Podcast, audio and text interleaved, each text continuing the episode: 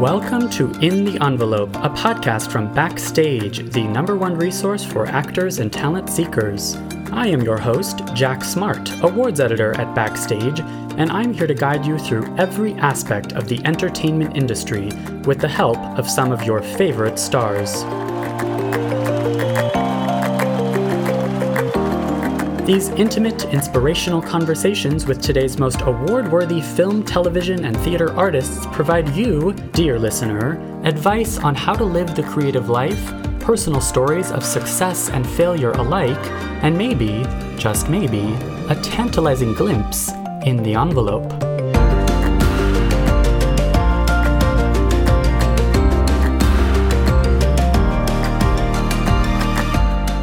And unless you try to climb these mountains, you are you're not going to grow. It doesn't happen magically. You don't wake up suddenly and say, "I'm a great serious actor." You learn how to do this shit by doing the shit.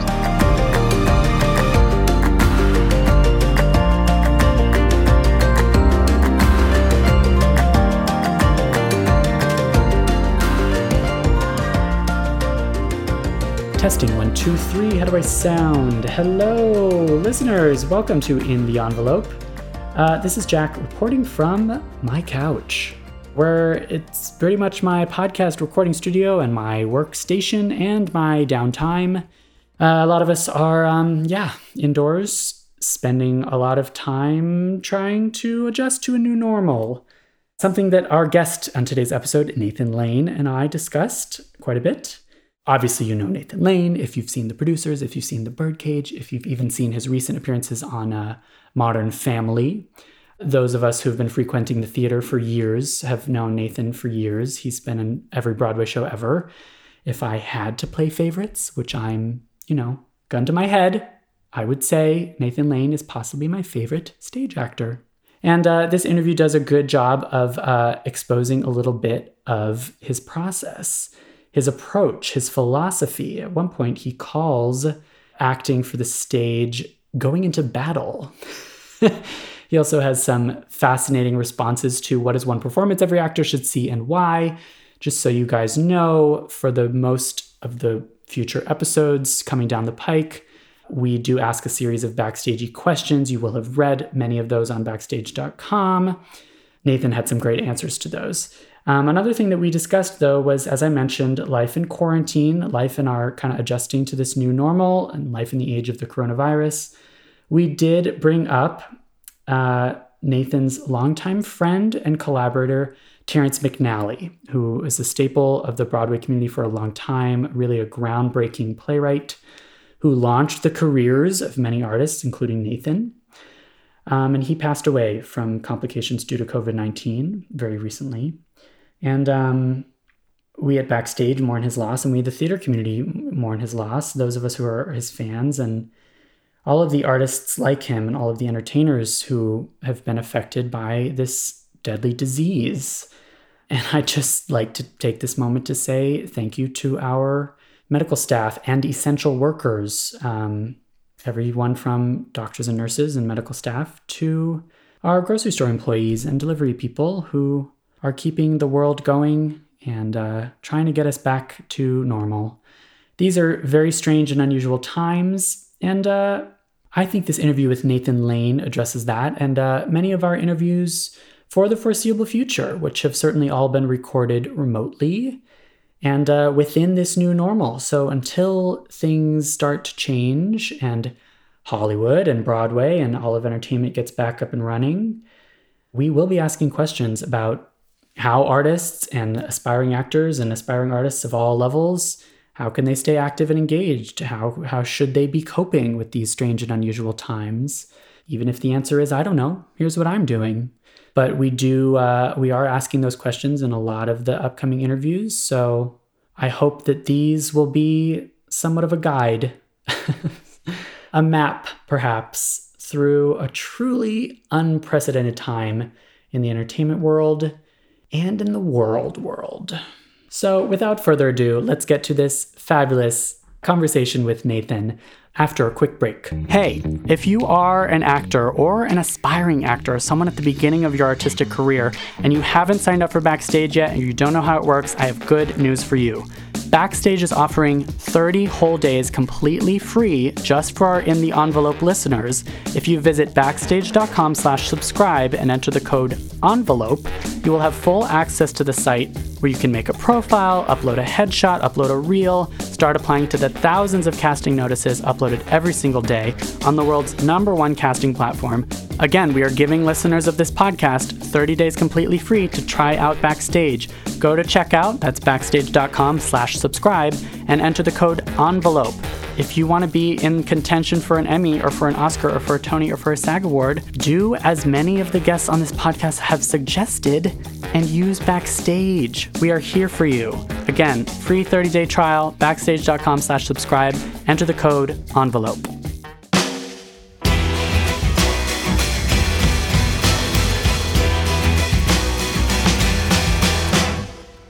Nathan Lane is adored by audiences around the world, and especially in the New York theater scene, where he's totaled over 20 Broadway credits, including the recent Angels in America and Gary. Earning a SAG Award, six Primetime Emmy nods, and every theater award in the book, including three Tonys, Nathan has brought his brilliant comedic timing to The Birdcage, The Producers, Modern Family, and more, but has recently demonstrated his dramatic chops, including in Showtime's new series from John Logan, Penny Dreadful, City of Angels. Here it is Backstage's chat with Nathan Lane.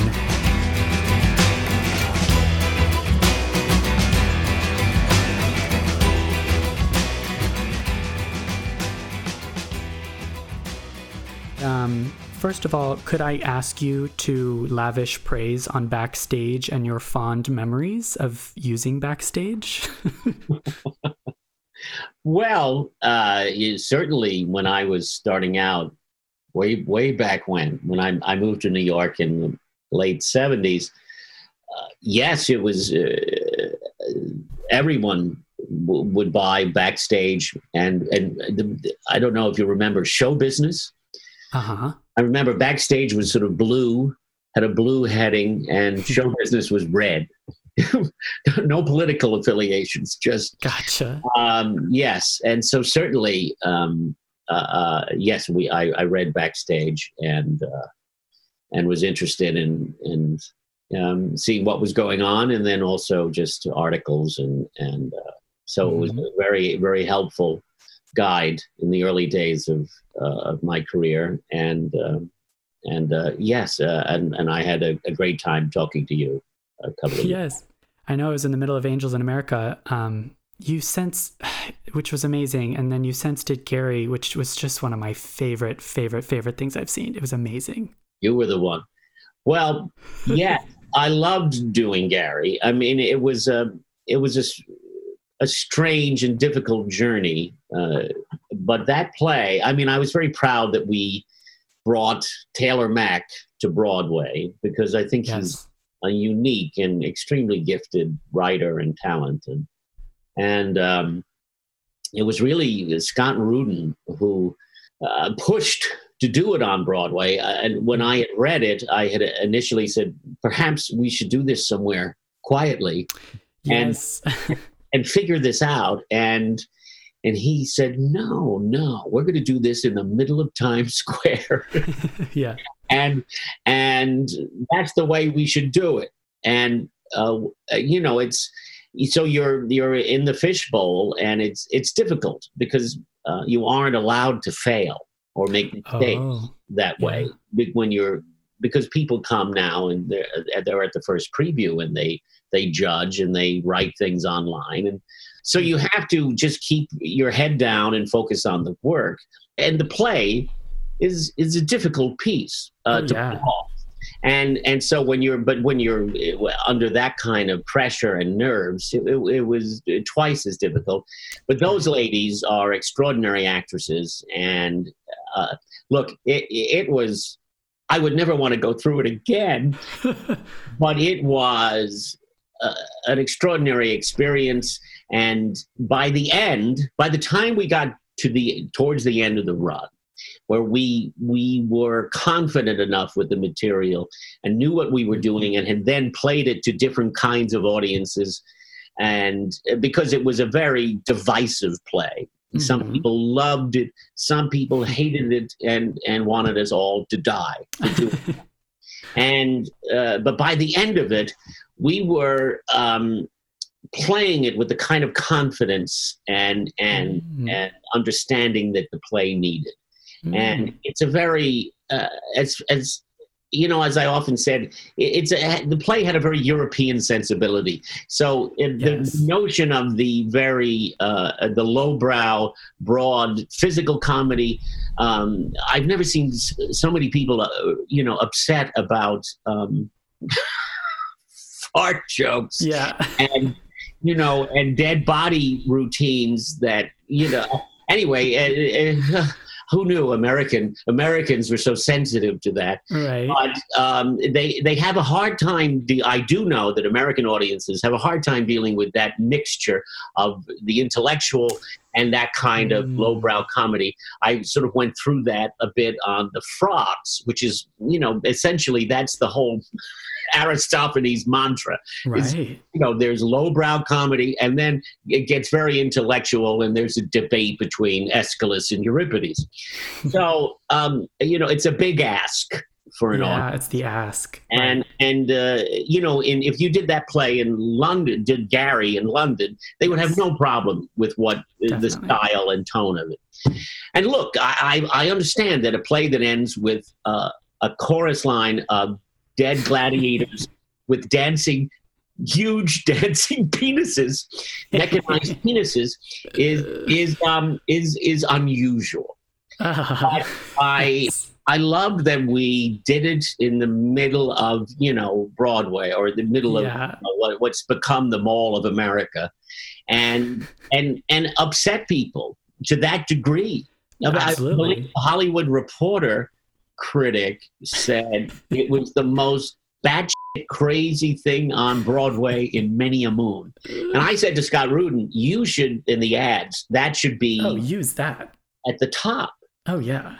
Um, That's great praise. Yeah. Look, it just um, for all of the people saying things like when Broadway is so tired and it's the same formula and it's in mo- Ah, musicals based on movies or you hmm. know stars Hmm. coming in for 18 weeks to do you know a, a- classic play and yeah. same thing. Where is the you know where are the new voices? Where shake things up and then you you bring in an exciting new voice, Taylor Mac, a, a, you know, a, a queer voice, and Yes. people were like, you know, it, it was it turned into a restoration, you know, dropping their fans and saying, you know, heavens to Betsy, what Yes. what what fresh hell is this? And you want to go, f- you. That's why Broadway is dying. You know, in this country, people are so f***ed up about sexuality and just It's true. know what? Just get over it. yeah. You know, the, the look I was uh, in that play, I was sort of up on top of the, all the dead bodies. Um, for people who haven't seen the pl- didn't see the play, that will sound strange, but I was Right. standing on on a huge mound of hundreds of dead bodies, and when I would look out and see the reaction oh, yeah. as as the penises danced in rhythm. Uh, uh, that was something to see. People, you know, some Yeah. people was roaring with laughter, and and and in total shock that it was that we were actually doing it, and then just people, who, you know, who you could see were incensed and oh, wished wished they had stayed home and and watched Yeah. The Right. Bachelor. So there you are. But that's what makes horse races, as they say. Yes.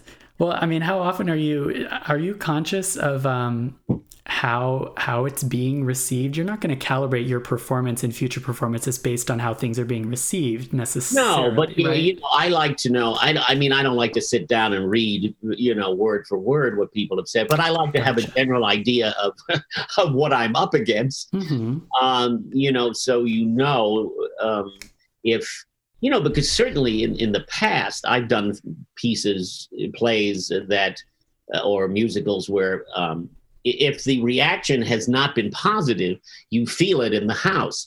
Literally, uh, years ago, I did a play by Neil Simon called Laughter on the 23rd Floor. Mm-hmm. And um, in previews, people were laughing their heads off. Mm-hmm. And, and, then Frank Rich wrote a review. Uh, he uh, he had the last it was the towards the end of his tenure, and the last two plays he reviewed were Perestroika, the second half of oh. In America, and and Laughter on the Twenty Third Floor. Oh wow! Um, so um, he really dismissed laughter on the twenty third floor. Oh boy! It was not not very kind to it, and you felt it that literally the next night people had been told oh. you you probably shouldn't enjoy this and then they didn't mm. and it took a while for that to be forgotten and to to um, regain that uh, trust with the audience. That's so interesting. Yeah, and, uh, pe- people giving themselves over to what it is they were actually seeing, as opposed as opposed to what they were told to feel wow. about this event.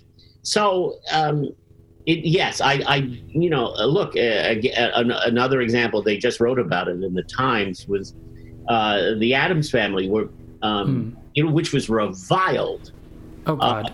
by people, just reviled by yes. the, and nevertheless, the audience uh, wanted to see. Yeah, they love that the title, the brand name, those characters, and they, uh, you know, they like the idea of myself and Bebe Neuwirth playing those. Absolutely. And they and so they showed up. They didn't seem to care what people had said about hmm. And then, um, and apparently, I don't know. Um, you know what happened to you know they keep talking about some you know miracle cure they did on the road where they rewrote it and suddenly it magically oh was better. Uh, I have I have grave doubt that that's the case. I think just as it happened in New York, people like those characters and wanted to see yes. them again. So I think it, whether they had done any work or not, people still would have shown up, and high schools would have wanted to mm. you know, do the Addams Family. It's that popular a title. Definitely. So um, uh, look, you you know when you when you go through that, you you know you have to it's helpful to have that to, to take that into consideration when you go out to do battle every sure. night to do battle wait doing battle with the audience or doing battle yeah. with uh battle. okay it's like going into battle you gear up and you go, you go into battle you got to try to convince you know 1200 people uh, of a story yeah and, and, tell them this story and sometimes it is a battle sometimes you right. know sometimes half of them don't even want to be there. Uh, oh, sure. Their wives dragged them. They were. Someone told them it was good. They wanted to get out of the house. Remember that? Wanting to get out of the house. Um, right. So, um, yeah, you, you know, it's it it does. It is like going going into battle. It's violent. Yeah, it's combative. Cool. Yeah. That's right. Um, it, it's a life and death situation. Every That's eight times a yeah, no, that's spot on. Because really, on this podcast, we're just trying to distill actors' philosophy down to their kind of most essential selves, and you've just hit the nail on the head. You you walk out onto stage and you go into battle. Very often. Very often. Yeah, it depends. Very often. Yeah. I mean, um, you know, it really, you know, obviously it depends on the piece and, yes. and what kind of theater you're in and how intimate it is and what and the story that you're telling. But yeah, very often. It's in, in particular with musicals. oh, interesting. It, it, feels like you're going into battle.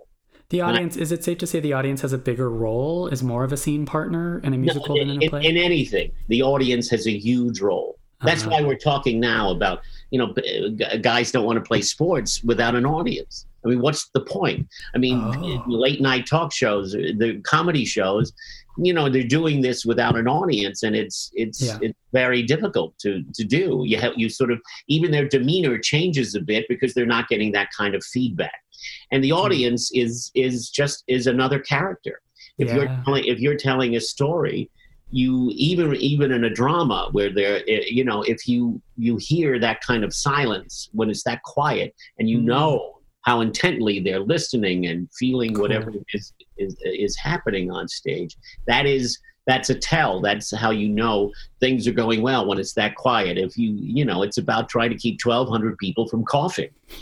and Yeah. that, and if you can, you you've really accomplished something. Sure. There's there's a this other sonar that you have in the back of your head that even though as as as concentrated as you're trying to be and dealing with your character's needs and wants and telling that story, you're still hearing the what's the what's the energy in the room? And how is this how is this translating? It's always there. I mean and you know and uh, if you're in a big emotional moment perhaps you know you're not thinking about that. But Ah, you know you are it, especially in comedy there is that part of the equation. Yeah. how important the audience is. And and uh, uh, god knows we're seeing that now it's like well we Absolutely. you know, will people gather together in a group again right away see a play? And and uh, sadly, I don't think so. I don't blame them. You know, Right. I think it's going to take quite a while, and uh, really until there's a vaccine. yes. But certainly, you know, we have uh, people are going to be very wary uh, about about gathering again for not only theater but you know ballet, concerts, Anything. Yeah. any movies. They opened in China. They opened 500 movie theaters, and nobody went. They oh, had to wow. close them back down. So, so we're we're on a long journey back to. It is a it's a journey, yeah. And I, I did want to ask, like, yes, like, what do you think the state of the theater community is now, and like, if and when, I assume it's when, you know, when we are able to go to the theater again, as you say, maybe a long time from now. Like, what do you think is gonna, what do you think is gonna change about that, or what what's gonna be? I assume we're all just gonna just love the theater so much more than we already did. I, you know, eh, look, everything's going to change. It's not going to be the same. There's going to be a new normal, and then we're going to have to figure out together.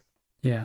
Um, I, you know, I think, uh, look, uh, uh, being a, a producer these days, it must be terrifying because Yeah. you don't, because of the unknown. That's the, we're in this strange 70s TV movie about a dystopian future, Yeah. and we have to, um, and we don't know what the ending is. So we're going to have to make judgments along the way about what people will do at first and and not jump back in too soon um, and uh, i mean certainly i think people are, will be hungry for entertainment again Mhm. but you know they're being trained now in a way not to go to movie theaters they can watch things at home and if they Right. have you know if they can afford the a kind of home entertainment system that has you have a huge uh, screen it, Mhm. it- you know it can be very comfortable and you can get uh, used to that i mean i love going to the movies i love sitting in a in a Mhm. big movie theater and watching something on a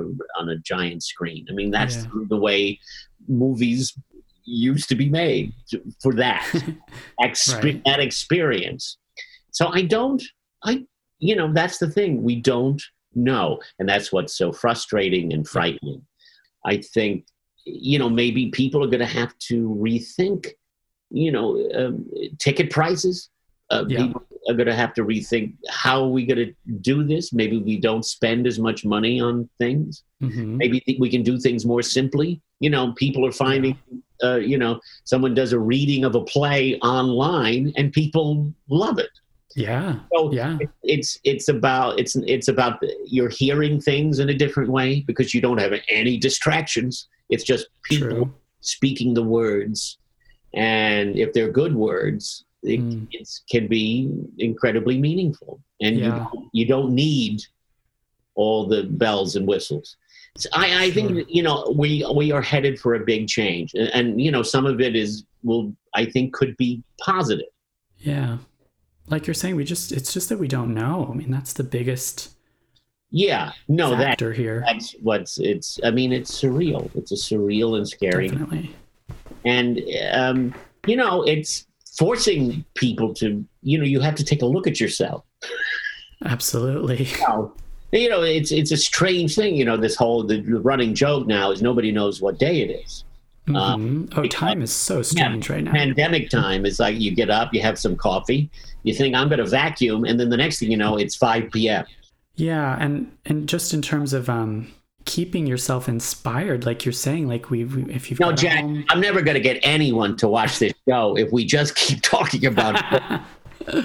I know, I know. It's it's all it's all doom and gloom, but like you're saying, like But here's the good news there's a new show news. coming, and we have a captive audience.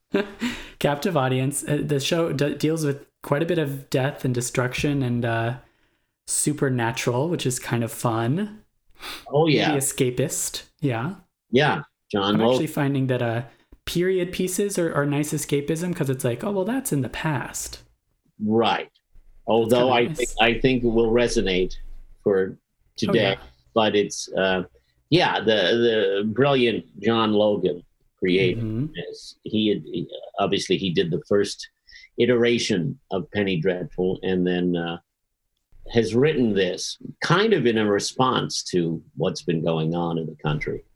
Natalie Dormer, brilliant actress who Yes. many different parts and sort of whispers in people's ears and brings out the worst, darkest instincts. in Yes. people. She's good at whispering. Yes. Uh, so that's that. You know, that's kind of what uh, hangs over the whole story. But it, you know, uh, it's it's kind of uh, as I said before. Um, uh, Raymond Chandler meets Rod Serling. In the center of it is this uh, Uh, very film noir Chinatown type murder mystery uh, of this Beverly Hills family that has been killed and left in the LA River. And uh, my character is uh, uh, a very long time uh, detective on the LAPD, uh, Jewish, and um, he's been paired with uh, a young Chicano, uh, first time Mexican uh, Mhm. on, on the force as a detective. And um, he becomes a mentor to him, a father figure. Mm. And uh, they have to try to solve this case. Um, I mean, that's just one of many storylines, yeah. interweaving storylines, and in, it's in this incredible tapestry. Yeah. Um, so, uh, and it's, uh, yeah, I, I, you know, it's just John is an extraordinary writer, and yeah, it's a this show is challenging. It's challenging material, and it's um, it's Hmm. as it goes on, it gets. I, I think the show just gets better and better and better and better and better, and it's an, a great group of actors. Uh, I have to say, Yeah. well, it was a real pleasure working with everyone. Um, just really, really strong. So, um, and how how did you get involved? Are you um do you still audition? When was the last time you auditioned? oh, Jack, Jack, Is that a personal question? I, I haven't auditioned in a long time. If they don't know by now what I can do, then fuck 'em. exactly. Sure. Yeah.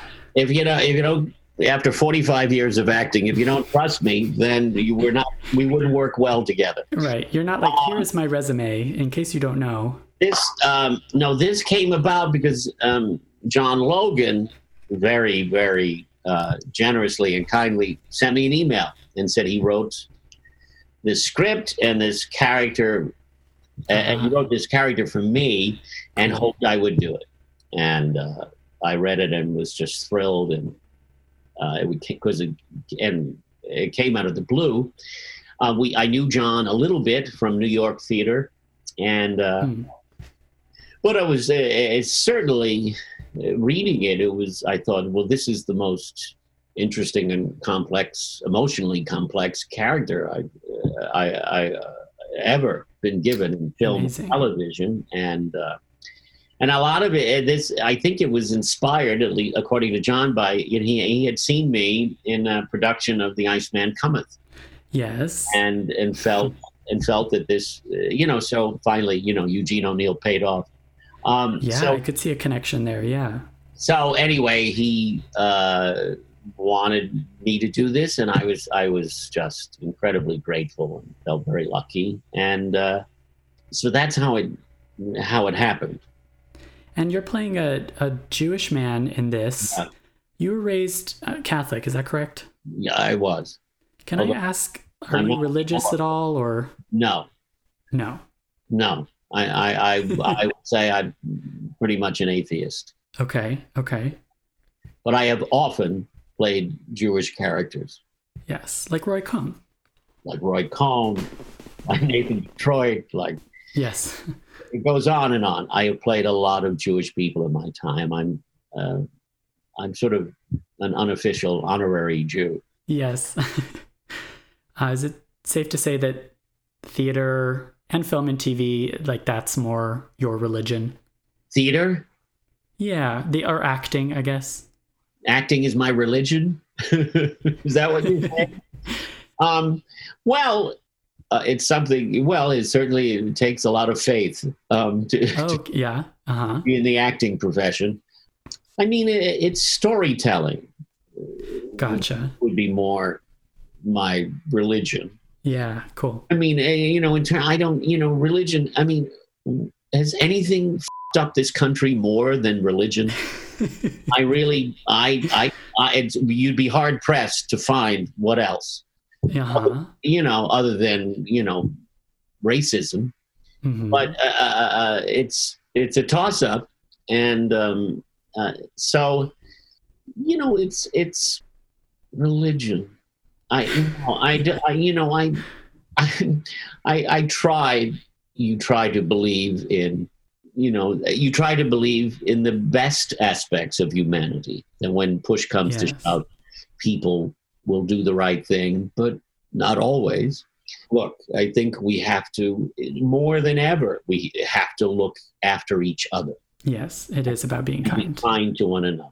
Yes. That's what's more important than what Yeah. You know what quote unquote God you believe in.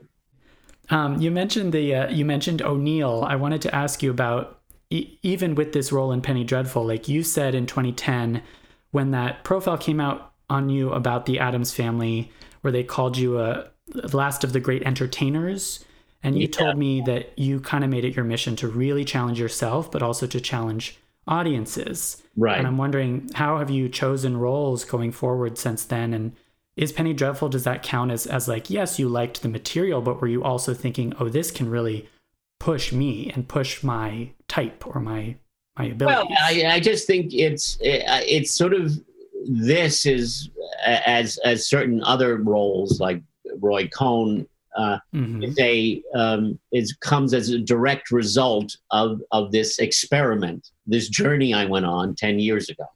Experiment. cool. You know, to see if you could change people's perception of you. Now there are still Hmm. people who you know uh, there you know I do these I'm doing these interviews every day, and there are still people who treat me like I was some Ringling Brothers clown who got out of a tiny car and Mm. went into acting last week. You know that Mm. uh, that's all I've done, and so uh, you know it's frustrating. Um, Yeah. So you know, but I think I have been able to do that, and this would certainly be a prime example of of, of that. Of Mm. that, someone saw my work in the theater in a in a one of the great serious roles of Hickey in the Iceman Right. Cometh, and thought that's who I want to play this this rather complicated detective. I mean, yeah, I mean, look, there's stuff in this that I've uh, you never, uh, no one in Hollywood would ever have given me this part.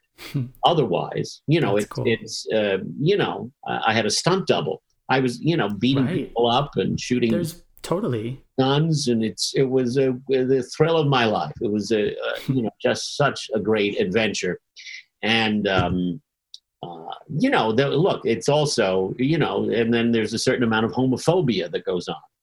You know, oh, sure. people know you're openly gay, and well, how could he ever play a you know a, a, a detective?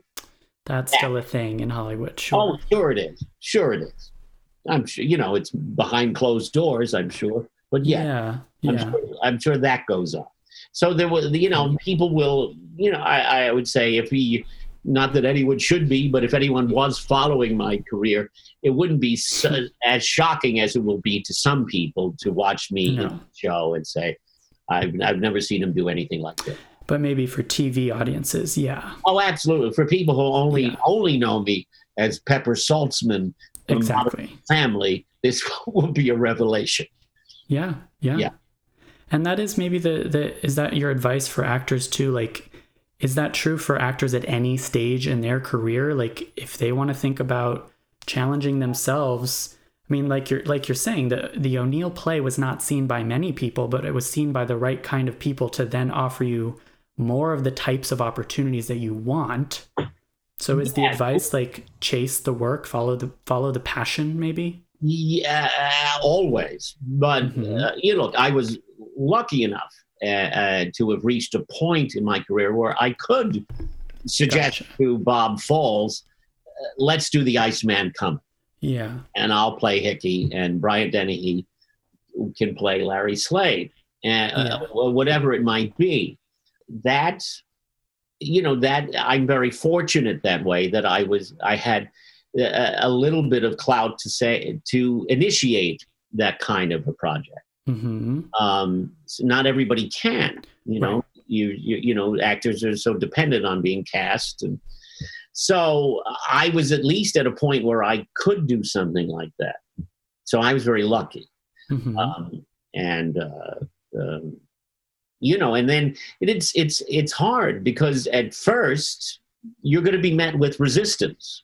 right. You know, when we opened in Chicago with the Iceman Cometh, Mm. you know, there were critics who you know referred to me was like, "Oh, this is like watching Regis Philbin." Um, Oh boy. I can't I can't accept this, or I can't. I, people right. people are get and they get nasty about it. Why won't you stay in the box that I've put you in? Mm. It- you know, yeah. It's a little personal. Yeah, well, it, it's all personal. It's all personal. Yes. It's all personal, pal. Totally. It's You know, acting. I, Yeah. I got nothing else but me. This is the equipment, Yep. Yep. and, and so and and people, you know, you know, and it's always somebody. You know, they've never seen Iceman Cometh. They have no Ah. idea of what the part is or is supposed to be, or it's only basically half the time it's what they've heard. I would venture to say probably a lot of them didn't even read the play. So, um, you know, so people will resist it and try to force you back into the the role they think you should be playing, Mhm. and don't ever, ever try to change that Mm. because I don't want to deal with that. Because I think you can only do one thing. And it, honestly, it doesn't matter what they say. Honestly, it doesn't. Hmm. It's it's about you and the work and the material and what you will gain from taking on a, role like that Mm. is is um, is incredible and and and and valuable and will only add to the next time you take on that kind Right. of challenge you try to climb that kind of mountain and Mhm. unless you try to climb these mountains you are you're not going to grow i mean You that's how you yeah. grow it doesn't happen magically you don't wake up suddenly and say i'm a great serious actor you learn how to do this shit by doing the shit by going out night after night and trying to do the last act of Iceman Cometh. That's what separates the men from the boys. And if you don't, if you, you know, not everybody should do this, by the way. I'm, Sure. tortured, I'm tortured in that I, I felt I had to, that I would not be kept down by people's small-minded views of what I was. You're a clown, or you're you're a, you know you play, only play gay characters, Oh, and that's what they will try to do to you. And you can Yeah. just give in to that and go, okay, that's what I'll do, uh, or you can uh, try to change things. So it, Yeah. it's um, it, look, it's it's much easier to just do if to just entertain people. Absolutely. Yeah. To stay in Um, the box. so um, the fact that it, that it's led finally to say, for example, this character is to, to me, it's the that's the story. That's the that has been the journey. hmm So, um, and it's to me, it's it's incredibly moving that that it happened. Yeah. You know, it just makes me weep that you know John Logan. You know, he's he's he's not doing this out of kindness. I mean, he, it is an act of kindness to say, "I wrote this and I want you to do it." But it's Uh-huh. he believes in That you. You're the best for the part. He Yeah. believes in your talent. Right. And the fact that that um, could happen at this at my advanced age is is Mm. pretty extraordinary and Sure. and moving. And No, so I'm, uh, you know. I'm very, very. Uh, I have a lot of gratitude, and I feel very fortunate and lucky. And but I also did take the initiative to see Yes. if I could do that. Yeah. No, that's great advice. And I think that does apply to anyone at any stage of their career because, like you're saying, audiences and critics, we do tend to just put people in boxes, especially entertainers. Oh, that's that person that I remember from such and such. And that tends to be like what we think of them. Well, look at so, as, as an example, uh, Mhm. uh, uh, Zach Galifianakis. He was, Uh-huh. you know, brilliantly, brilliantly funny.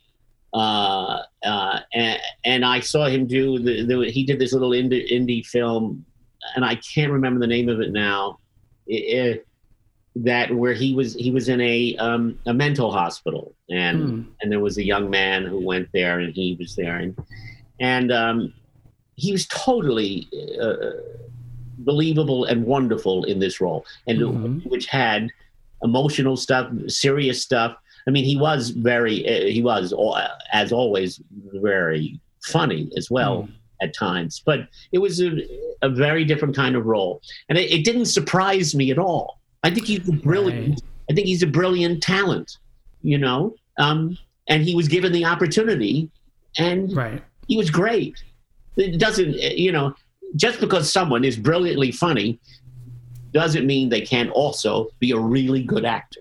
Sure. If anything, the great comedians are are particularly adept at doing hard, intense, complicated drama. I would think. Absolutely. You know, Jason Robards was a very wonderful comic actor as well as being a Mhm. great O'Neill tragedian. You know, he was Yeah. he was equally uh, adept at comedy, uh, wonderfully funny. George C. Scott, it was the same thing. I worked when I worked with him in, in Present Laughter in Yeah. 1982. he was hilarious in the Noel Coward role. hmm Um, so it, that's one doesn't negate the other. He- Right. And there are people who can do both. and if you, as an actor, can think, limit them right, you know, by our no, I only he's only done comedy. Why is he doing this? right, Why is he upsetting me by doing upsetting me. Yeah. why But am it does take initiative, right? Yeah, you kind of have to want to go You have after. to want it. Yeah. Yeah. Yeah. And uh and you and you're gonna have to weather that kind of response sometimes from people who are Yeah. not Yeah. who are not going to give it up for you, who are not going to let you get away with it. And Yeah. believe me, you don't get any points for ambition and taking on the challenge. Mhm. Um, you know, it's it doesn't. They don't give a crap.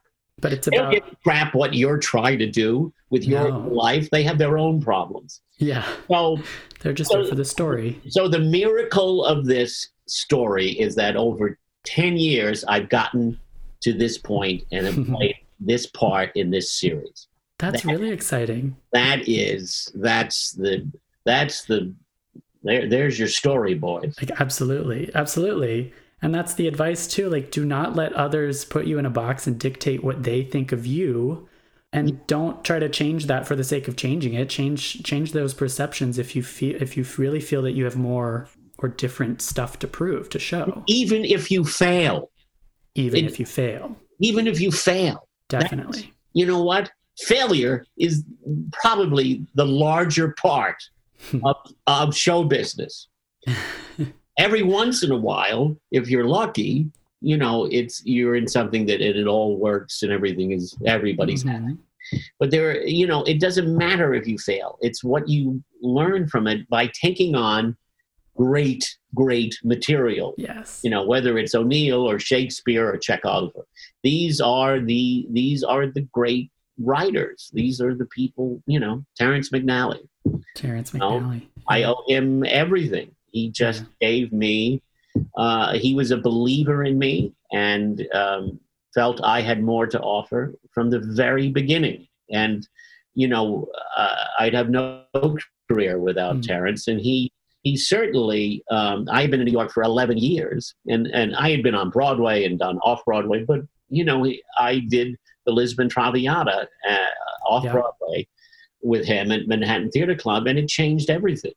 It Hmm. just and people suddenly saw me in a different light because of that. And Yeah. I was lucky enough that he uh, turned to me and said, uh, "You know, I want to write things with you and uh, for you." And you know, he there were certain actors that he wanted to write for, and because Yeah. he, he loved knowing uh, who he was writing for specifically, and it helped him to write. It really is lovely to hear about to hear about Terrence, and I'm so sorry for your loss and for our loss. And No, he was a giant and uh, giant. a groundbreaker, and uh, And I think really relevant to what you're talking about in terms of seeing uh, in others or seeing in actors or seeing in artists so, maybe something that's not immediately apparent. And, uh, and someone going about living their life and being who they were and not being afraid and yeah, and you know from taking risks. the get go on Broadway. You know, he wrote a play called "And Things That Go Bump in the Night," which uh, again was reviled by the critics. Oh wow. It was a, a, first, a first play on Broadway, and but had the, the you know the first time they, they were gay characters who weren't hmm suicidal or psychotic. Right. They were just living their lives, and uh, I think there was a gay kiss. It was you know uh, in 1960, whatever it was. It was. Yeah. unbelievable. And the fact that it, he, ha, you know, he received those kinds of nasty reviews, and just and just kept going. You know that they yeah. kinds of reviews that might have stopped uh, uh, Absolutely. uh, uh, a, a less uh, strong person, but he, um, you know, he just kept doing it and writing and writing and, and challenging us and Mm. himself. And, you know, it's an incredible legacy. Yeah. That is the goal. Just challenge challenge yourself and audiences too. Yeah. Whether If they want, do that, then whether they want it or not. they probably don't. Sometimes, sometimes you have to tell them what they want, yeah, totally. Yeah. what they need. That's wonderful to hear. Thank you for all of this, Nathan. This is really, really great, as I knew it would be. Um, do you have time? Can I ask you some quick, rapid fire, very backstagey questions? Sure. We we ask everyone going back in time. Right. Where did you get your equity card, and where did you get your SAG-AFTRA card? Yeah, I got my equity card.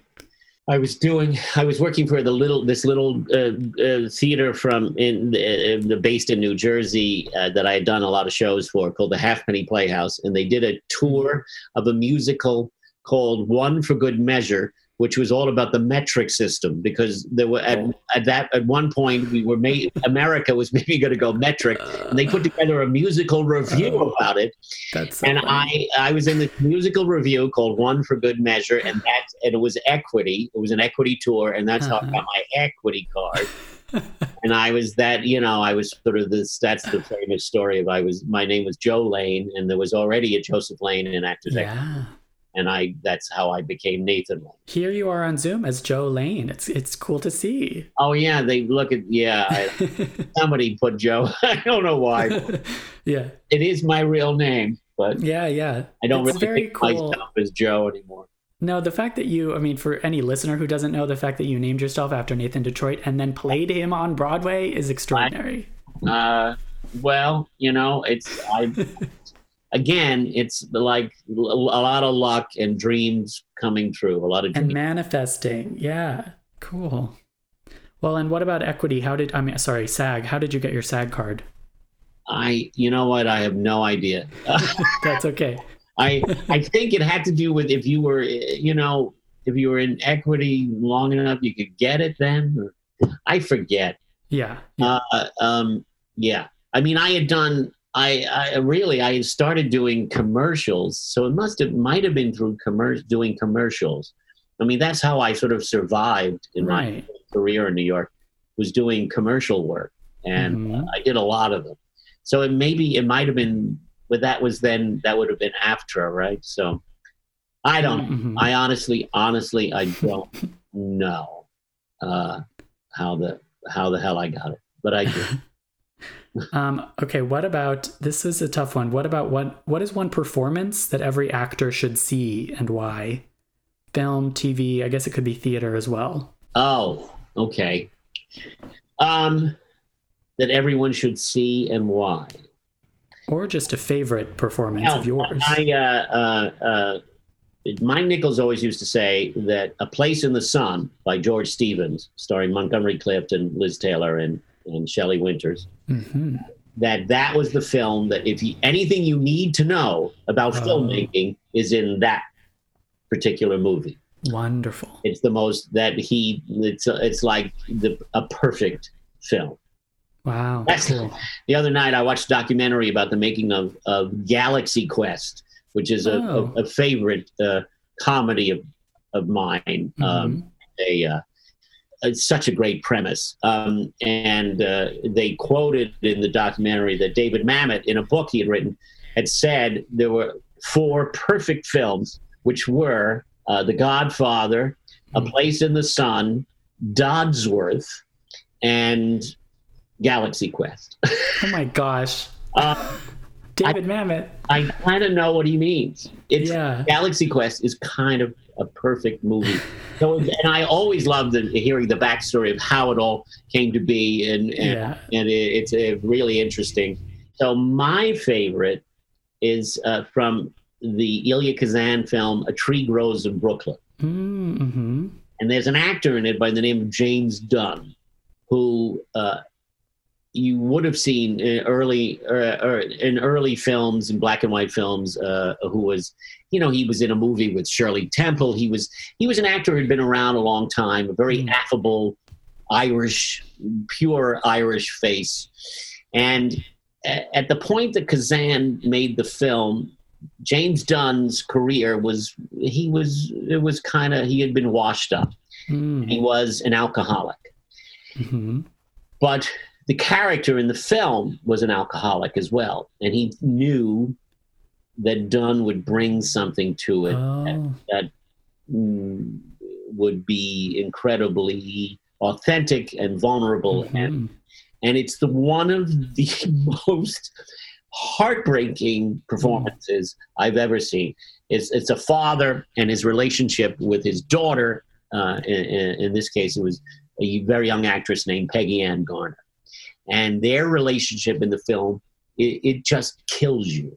Mm. And uh, there, there are moments in it you just the, the the immense sadness in his eyes, and he wound up winning the Academy Award for it. Oh wow. And it was it reminded me, I think, on a personal level, it had reminded me of my own father, who was an alcoholic, who Oh died when I was around eleven yeah. there was something about him that it reminded me of not so much physically, but he reminded me of uh, Mm. aspects of my own father. Mhm. Uh, not that I was close with my father at all, but it maybe, or maybe it was it was kind of the kind of alcoholic father I would have liked to have had oh. because he was so caring and devoted Oh. to her.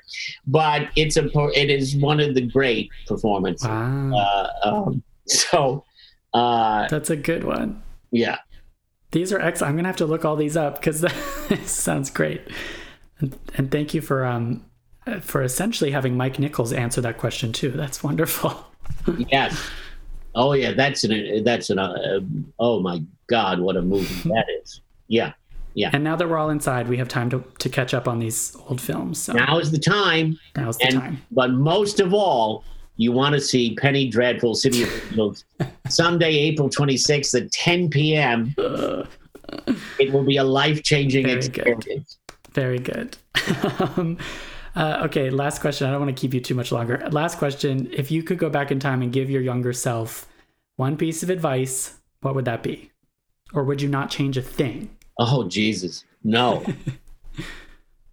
no, I, oh no, um, yeah, uh, I would. Uh, um, oh God, so many, so many things I would have said not to worry about. You know what to worry about, what not to worry about. Um, sure. You know, I was so obsessed with my career, Hmm. but I had to be Uh-huh. I, I don't know how else you. I don't know how else you become successful. I was obsessed with my career at the expense of personal relationships and, and Mm. at the expense of everything. So um, I, I maybe you know uh, going back, trying saying to myself, try look at the bigger picture. Mm. And Sure. it took me a long time to see that, uh, and that it, you're, you're, you know, it's not everything. It's not everything. Yeah. There are Yeah. more important things. Although it's really, in a sense, it was all I had. Mm. I, I, you know, I didn't have any money. I had nothing. I had no connections. You know, I moved to New York and just started auditioning and Mhm. hoping the best. And um, so it was, you know, I certainly was ambitious and I had drive and and and I had some sort of, you know, strange belief in myself that it would all work out. Uh, I don't know how. I don't know why, but I did um, and uh, but you know i just was yeah nothing was going to get in the way of, Right. of a career and Because you are investing in it in order to, yeah, become successful. yeah and so um and now uh, you know it's like um, you know it's obviously it's still important Hmm. and uh uh and and you know and it's I, I love doing it i love acting so much um so uh um but you know there are now i i see i think i see the the bigger picture Mm. in a way that i couldn't back then The bigger picture. Yeah. Yeah. Well, that's wonderful advice. Nathan, thank you. this has been so great. thank you I'm feeling a little better about the state of our, are you know, this quarantine era. I am. Yeah. Wow. Okay, good. I I have I have good days and bad days, Yeah. but yeah. I think we we have to try to be uh, Yes. positive. Yeah. Yeah. We will come out of this We will. Yeah. the better for it. Well, yeah. And thank you for all of this lovely craft, but also career and also just life, life wisdom. It's Oh, been great. Yeah. Well, okay. all right. Well, you're, you're welcome, and Thank you, Nathan. uh, Yeah. nice to talk to you. In the Envelope, an awards podcast, is recorded at Lotus Productions and Hyperbolic Audio in New York City and Soundbox LA, Mark Gross Studios, and Buzzy's in Los Angeles. Thanks as always to podcast producer extraordinaire Jamie Muffett and to the team at Backstage Samantha Sherlock, Mark Stinson, Caitlin Watkins, and of course Casey Howe. Visit Backstage.com and don't forget you can subscribe to Backstage by using the code ENVELOPE at checkout for a free trial. That's right, 100% free. For more exclusive content, join us on Facebook and Twitter at In the Envelope and subscribe, share, and leave a comment. Who would you like us to interview next? Thanks for tuning in. We'll see you next time for another glimpse in the envelope.